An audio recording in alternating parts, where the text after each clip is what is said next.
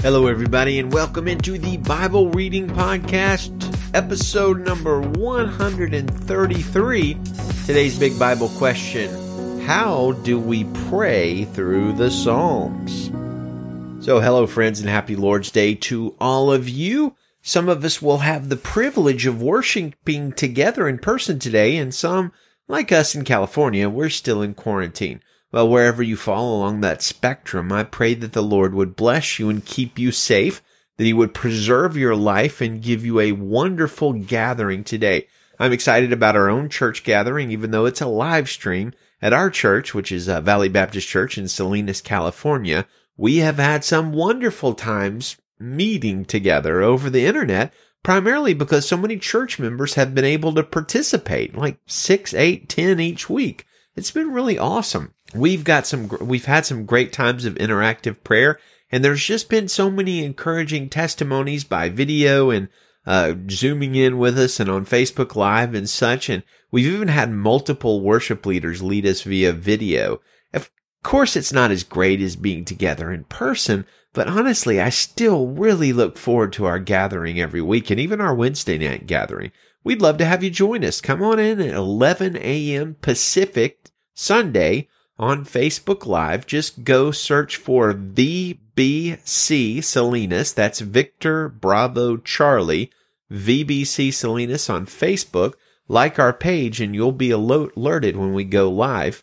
Uh, or you can just go and check out the recording that's posted there. Today, Robert Murray McShane, the original author of the Bible reading plan we are following this year, Dundee, Scotland's favorite son, well, he decided to get a little creative. Well, creative or crazy, I'm not actually sure which one. Our readings are Numbers nineteen, Psalms fifty-six and fifty-seven, Isaiah eight, and Isaiah nine, verses one through seven, and James two. Well, that's okay, I guess. Tomorrow, the readings are even uh, more interesting, so stay tuned for that. Do remember that the next few episodes of the Bible Reading Podcast might be a little shorter than normal, as I'm preparing for a brief road trip this week to Colorado and recording some episodes ahead of time. Yesterday was a fake shorter episode that ended up being about average in length. I do think this episode will legit be shorter. Now, that said, never, ever, ever, this is a pro tip, never trust a preacher's estimate of time. Mine in particular.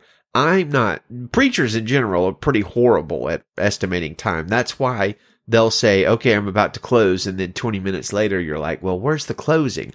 Well, I'm one of the worst at that. I try not to lie, but honestly, I just, I guess I don't understand how time works very well, especially when I'm talking. So this will probably be short, but if I keep rambling like this, who knows?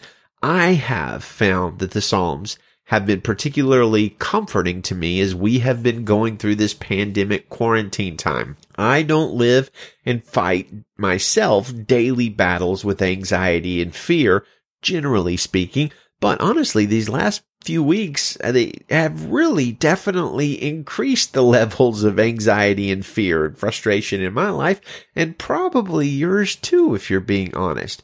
As things have progressed, though, I've also found great comfort and assurance in reading through the Psalms and praying through them. And, and let me say this, I didn't used to. I mean, I've always liked the Psalms, you know, I've always been familiar with them. I've read through the Psalms several times, had a great class on Psalms in seminary.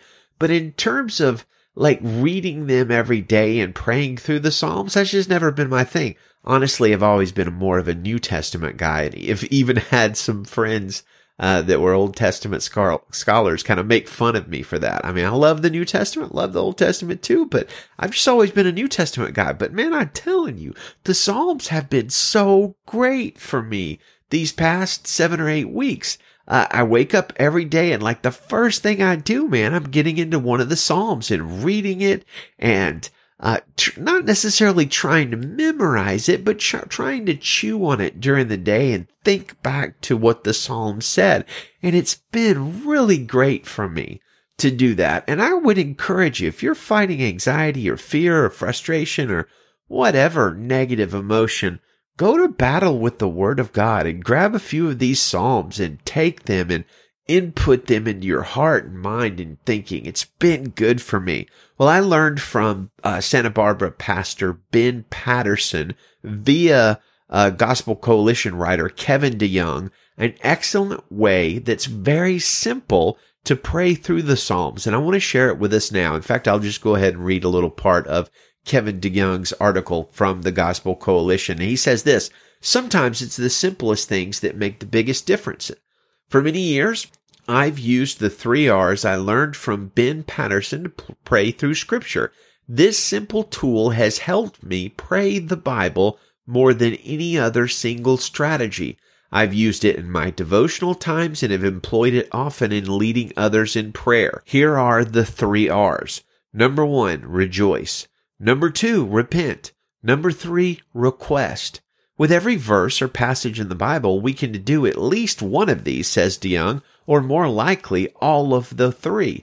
We can rejoice and thank God for His character and blessings. We can repent of our mistakes and sins, and we can request, ask for new mercies and help. So, that's the simplest but honestly most profound way to pray through the Scriptures that I know of. So let's read Psalms fifty-seven and then take the three R's and apply it there. Psalm fifty-seven, this is uh, verses one through seven.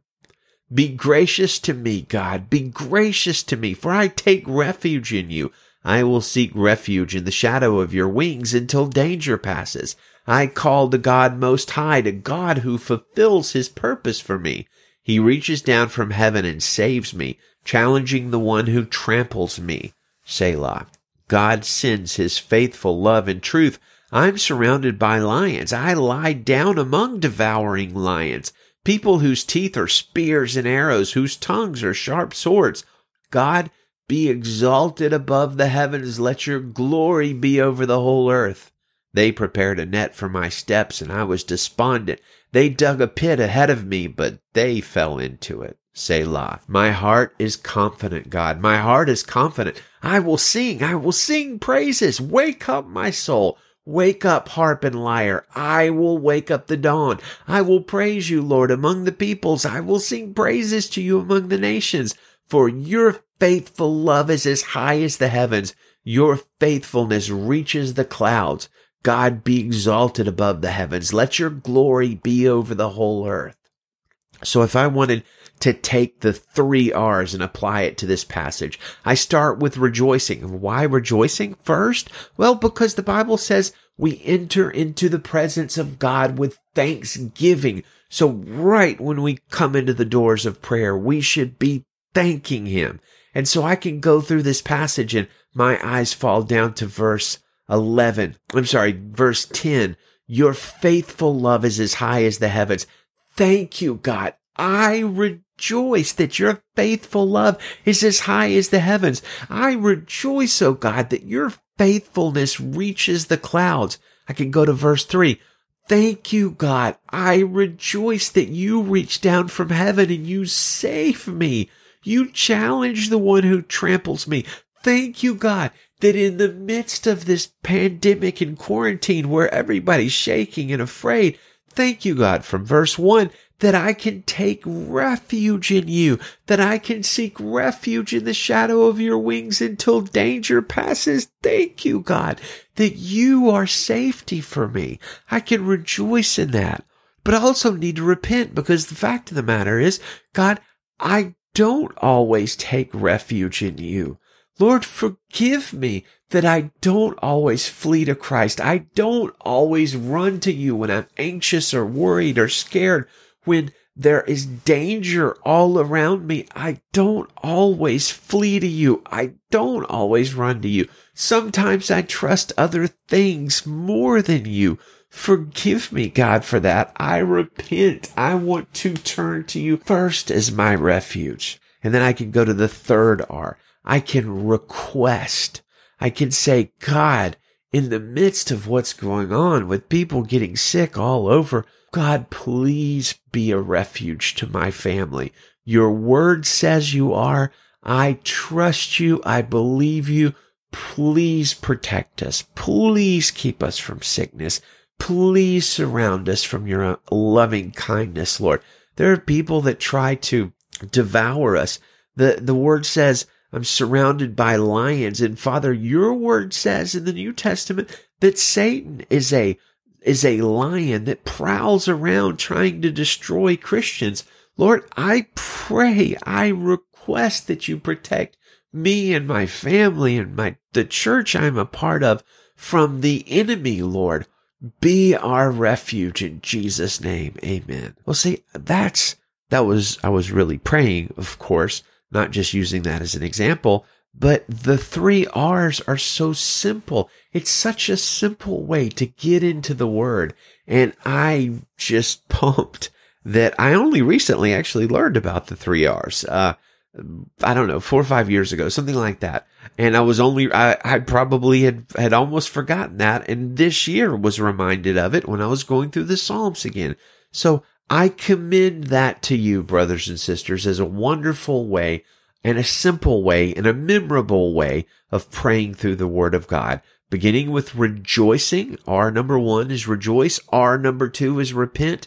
R number three is request. Rejoice, repent, request. What a great way to pray through the Word of God. Numbers chapter nineteen, verse one in the Christian Standard Bible. The Lord spoke to Moses and Aaron. This is the legal statute that the Lord has commanded. Instruct the Israelites to bring you an unblemished red cow that has no defect and has never been yoked.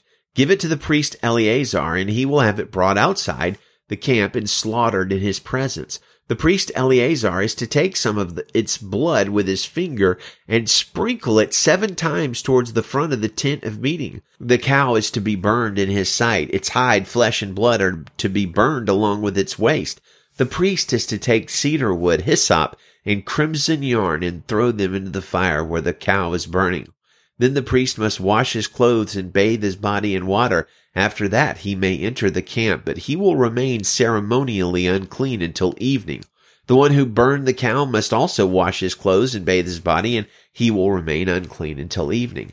A man who is clean is to gather up the cow's ashes, ashes and deposit them outside the camp in a ceremonially clean place. The ashes will be kept by the Israelite community for preparing the water to remove impurity. It is a sin offering. Then the one who gathers up the cow's ashes must wash his clothes, and he will remain unclean until evening. This is a permanent statute for the Israelites and for the alien who resides among them. The person who touches any human corpse will remain unclean, will be unclean for seven days. He is to purify himself with the water on the third day and the seventh day. Then he will be clean. But if he does not purify himself on the third and seventh days, he will not be clean. Anyone who touches a body of a person who has died and does not purify himself defiles the tabernacle of the Lord. That person will be cut off from Israel. He remains unclean because the water for impurity has not been sprinkled on him, and his uncleanness is still on him. This is the law when a person dies in a tent.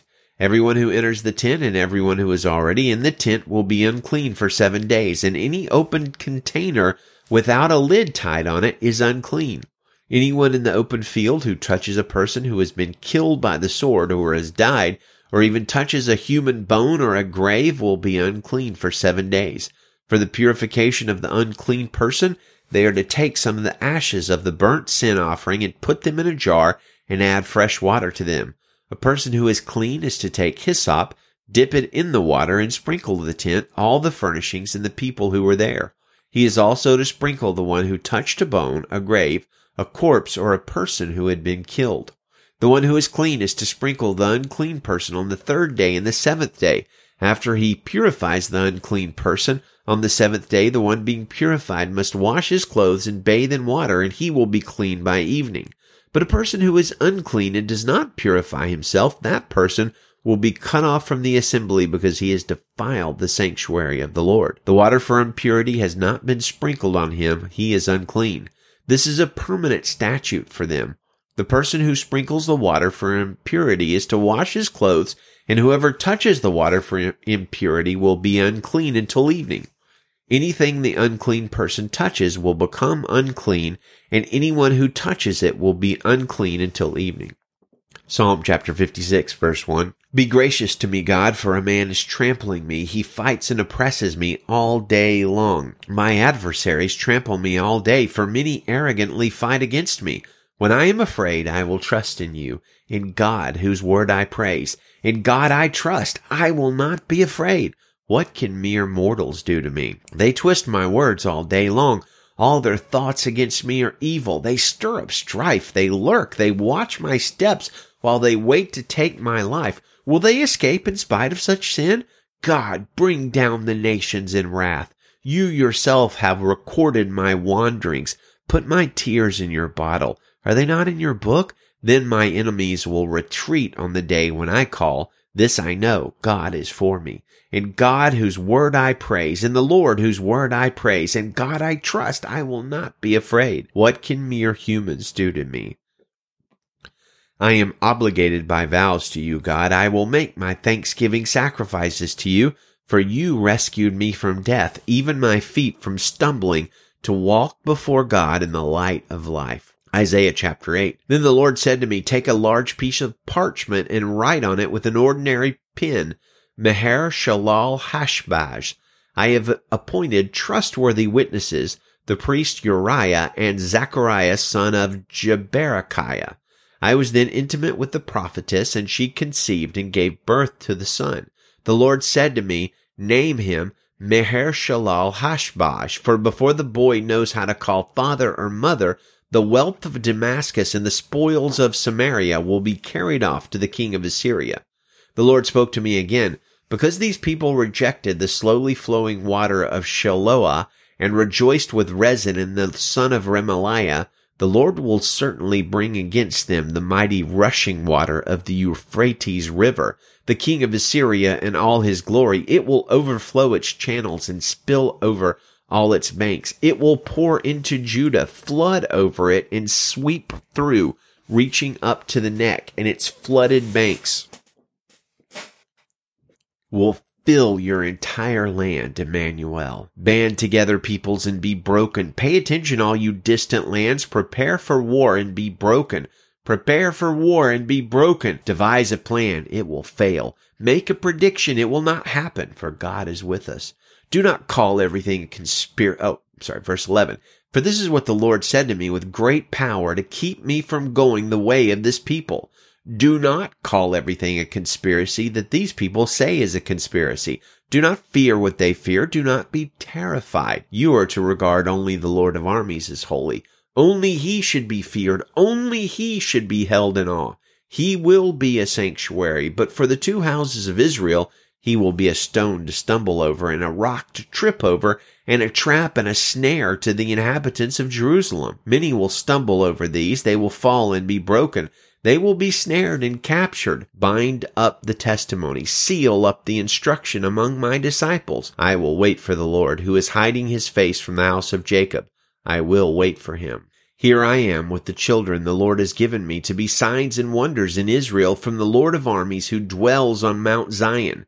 When they say to you, inquire of the mediums and the spiritists who chirp and mutter, shouldn't the people inquire of their God? Should they inquire of the dead on behalf of the living? Go to God's instructions and testimony. If they do not ex- speak according to this word, there will be no dawn for them. They will wander through the land, dejected and hungry. When they are famished, they will become enraged, and looking upward will curse their king and their God. They will look toward the earth and see only distress, darkness, and the gloom of affliction, and they will be driven into thick darkness. Nevertheless, chapter nine, verse one, the gloom of the distressed land will not be like that of the former times when he humbled the land of Zebulun and the land of Naphtali. But in the future he will bring honor to the way of the sea, to the land east of the Jordan, and to Galilee of the nations. The people walking in darkness have seen a great light. A light has dawned on those living in the land of darkness. You have enlarged the nation and increased its joy. The people have rejoiced before you as they rejoice at harvest time, and as they rejoiced when dividing spoils. For you have shattered their oppressive yoke, and the rod on their shoulders, the staff of their oppressor, just as you did on the day of Midian. For every trampling boot of battle and the bloodied garments of war will be burned as fuel for the fire. For a child will be born to us, a son will be given to us, and the government will be on his shoulders. He will be named Wonderful, Counselor, Mighty God, Eternal Father, Prince of Peace. The dominion will be vast and its prosperity will never end.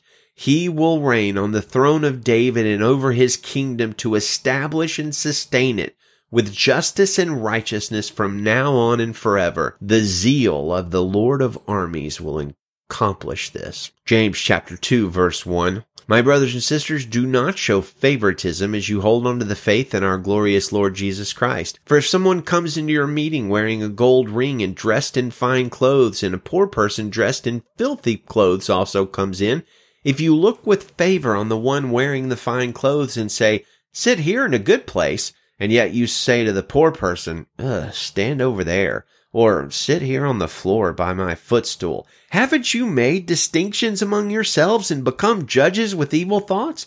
Listen, my dear brothers and sisters, didn't God choose the poor in this world to be rich in faith and heirs of the kingdom that he has promised to those who love him? Yet you've dishonored the poor. Don't the rich oppress you and drag you into court? Don't they blaspheme the good name that was invoked over you? Indeed, if you fulfill the royal law prescribed in the Scripture, love your neighbor as yourself, you're doing well. If, however, you show favoritism, you commit sin and are convicted by the law as transgressors. For whoever keeps the entire law and yet stumbles at one point is guilty of breaking it all. For he who said, do not commit adultery, also said, do not murder. So if you do not commit adultery, but you do murder, you are a lawbreaker. Speak and act as those who are to be judged by the law of freedom. For judgment is without mercy to the one who has not shown mercy. Mercy triumphs over judgment. What good is it, my brothers and sisters, if someone claims to have faith but does not have works? Can such faith save him? If a brother or sister is without clothes and lacks daily food, and one of you says to them, go in peace, stay warm, and be well fed, but you don't give them what the body needs, what good is it? In the same way, faith, if it does not have works, is dead by itself. But someone will say, you have faith and I have works. Show me your faith without works, and I will show you faith by my works. You believe that God is one, good. Even the demons believe, and they shudder. Senseless person, are you willing to learn that faith without works is useless? Wasn't Abraham, our father, justified by works in offering Isaac his son on the altar? You see that faith was active together with his works, and by works faith was made complete. And the scripture was fulfilled that says, Abraham believed God, and it was credited to him as righteousness, and he was called God's friend. You see that a person is justified by works and not by faith alone. In the same way, wasn't Rahab the prostitute also justified by works in receiving the messengers and sending them out by a different route? For just as the body without the spirit is dead, so also faith without works is dead. Well, brothers and sisters, that's a very controversial passage, and if this were a theological podcast, we'd go deep into it. But I think a good place to end is saying simply this: the proclamation of the Word of God. Faith without works is dead. May it be that our faith is full of the works that come from the gospel and the transformation of the blood of Jesus. May the Lord bless you. May He keep you. May He give you a wonderful Lord's Day. Good day to you and Godspeed.